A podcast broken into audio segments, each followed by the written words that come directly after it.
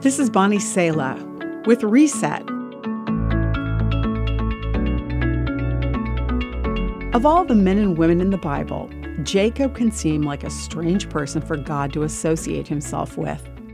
The God of Jacob is a frequent title used for the God of the Bible, and Jacob is referenced 22 times in Scripture. Jacob was Abraham's grandson, born as a twin to his brother Esau.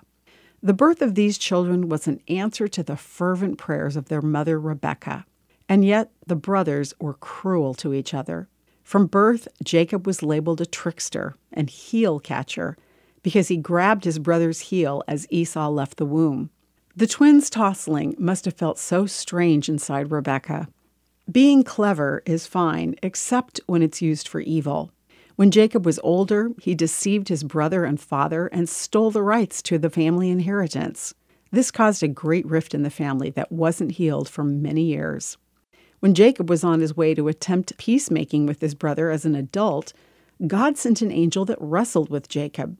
The story is an appropriate scene in the life of a heel catching trickster.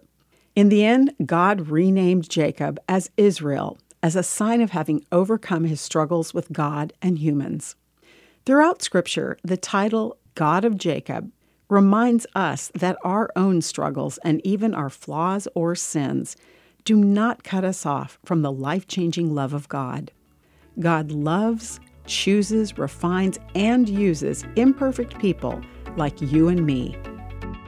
You've just heard Bonnie Sala with Reset. Reset your life by spending time with the truth and grace of God's Word today.